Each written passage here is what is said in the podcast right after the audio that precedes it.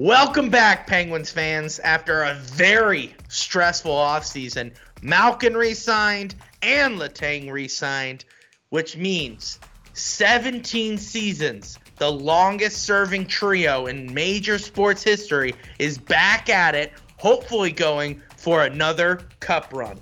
And ladies and gentlemen, we have some news of our own. That's right. We're back. We are back. And what we're going to be doing, instead of a weekly episode, we will be taking a shorter, condensed episode after every single game. Every single game. Win or lose, we're going to be there putting up a podcast the same night.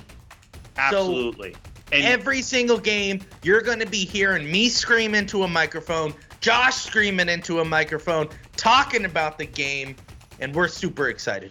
And we can't wait to continue to keep our conversations going on our Discord channel. We'll make sure that we keep you posted on when the episode will be dropped, and you guys can listen to it right away.